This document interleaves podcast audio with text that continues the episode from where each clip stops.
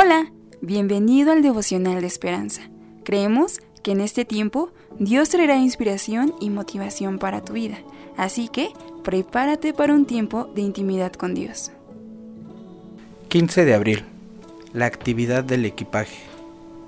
Lo amarás como a ti mismo porque extranjero fuisteis en la tierra de Egipto. Versículo 34 en Levítico 19, 32 al 34.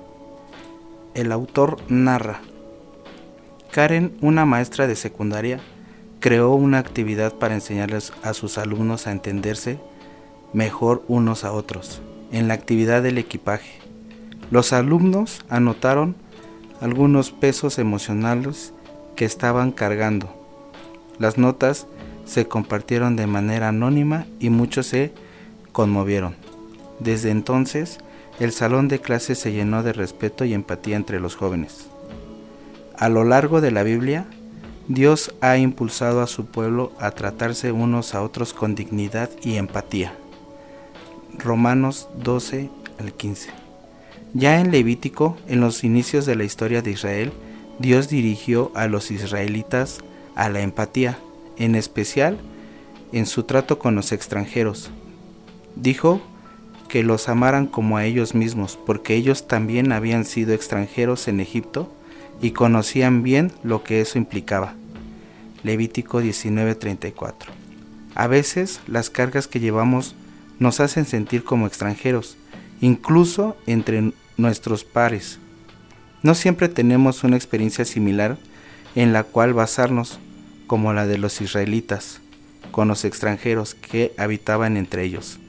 Sin embargo, siempre podemos tratar a las personas que Dios ponga en nuestro camino con el respeto y la comprensión que nosotros deseamos.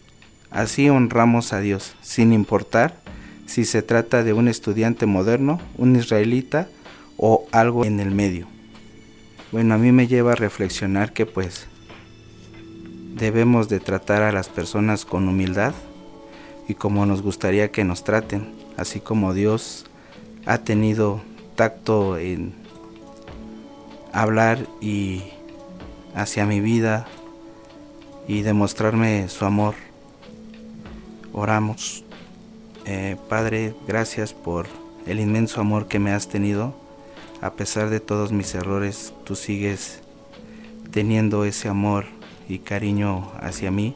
Así permíteme y dame eh, ese interés para ofrecer también el amor hacia mis semejantes. Gracias Padre. Amén. Esperamos que hayas pasado un tiempo agradable bajo el propósito de Dios. Te invitamos a que puedas compartir este podcast con tus familiares y amigos para que sea de bendición a su vida. Puedes seguirnos en Facebook, Instagram, YouTube y Spotify como Esperanza Tolcayuca. Hasta mañana.